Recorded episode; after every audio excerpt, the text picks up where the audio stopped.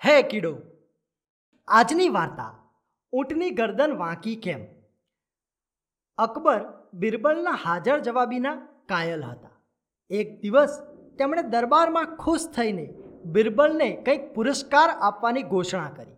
પરંતુ ઘણા દિવસો પસાર થઈ ગયા બાદ પણ બિરબલને ધનની રકમ એટલે કે પુરસ્કાર ન મળ્યું. બિરબલ ખૂબ જ મૂંઝવણમાં હતો કે બાદશાહને આ વાત કેવી રીતે યાદ અપાવી? એક દિવસ મહારાજ અકબર યમુના નદીના કિનારે સાંજે ફરી રહ્યા હતા. બિરબલ પણ તેમની સાથે હતા. અકબરે ત્યાં એક ઊંટને ફરતું જોયું. અકબરે બિરબલને પૂછ્યું, બિરબલ, કહે તો ઊંટની ગરદન વળેલી કેમ હોય છે? બિરબલે વિચાર્યું, મહારાજને તેમનો વાયદો યાદ અપાવવાનો આ યોગ્ય સમય છે.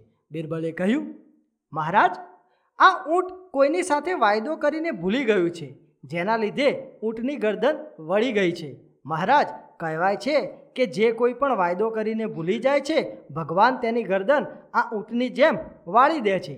આ એક રીતની સજા છે.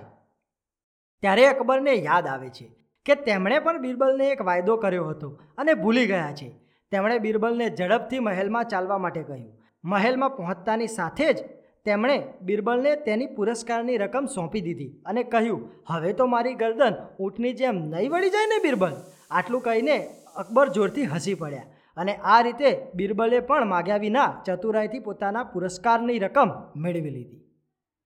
મિત્રો, મજા આવીને આવી જ અકબર બિરબલની વાર્તાઓ આપણે કીડો કિસ સ્ટોરીમાં સાંભળતા રહીશું. બાય!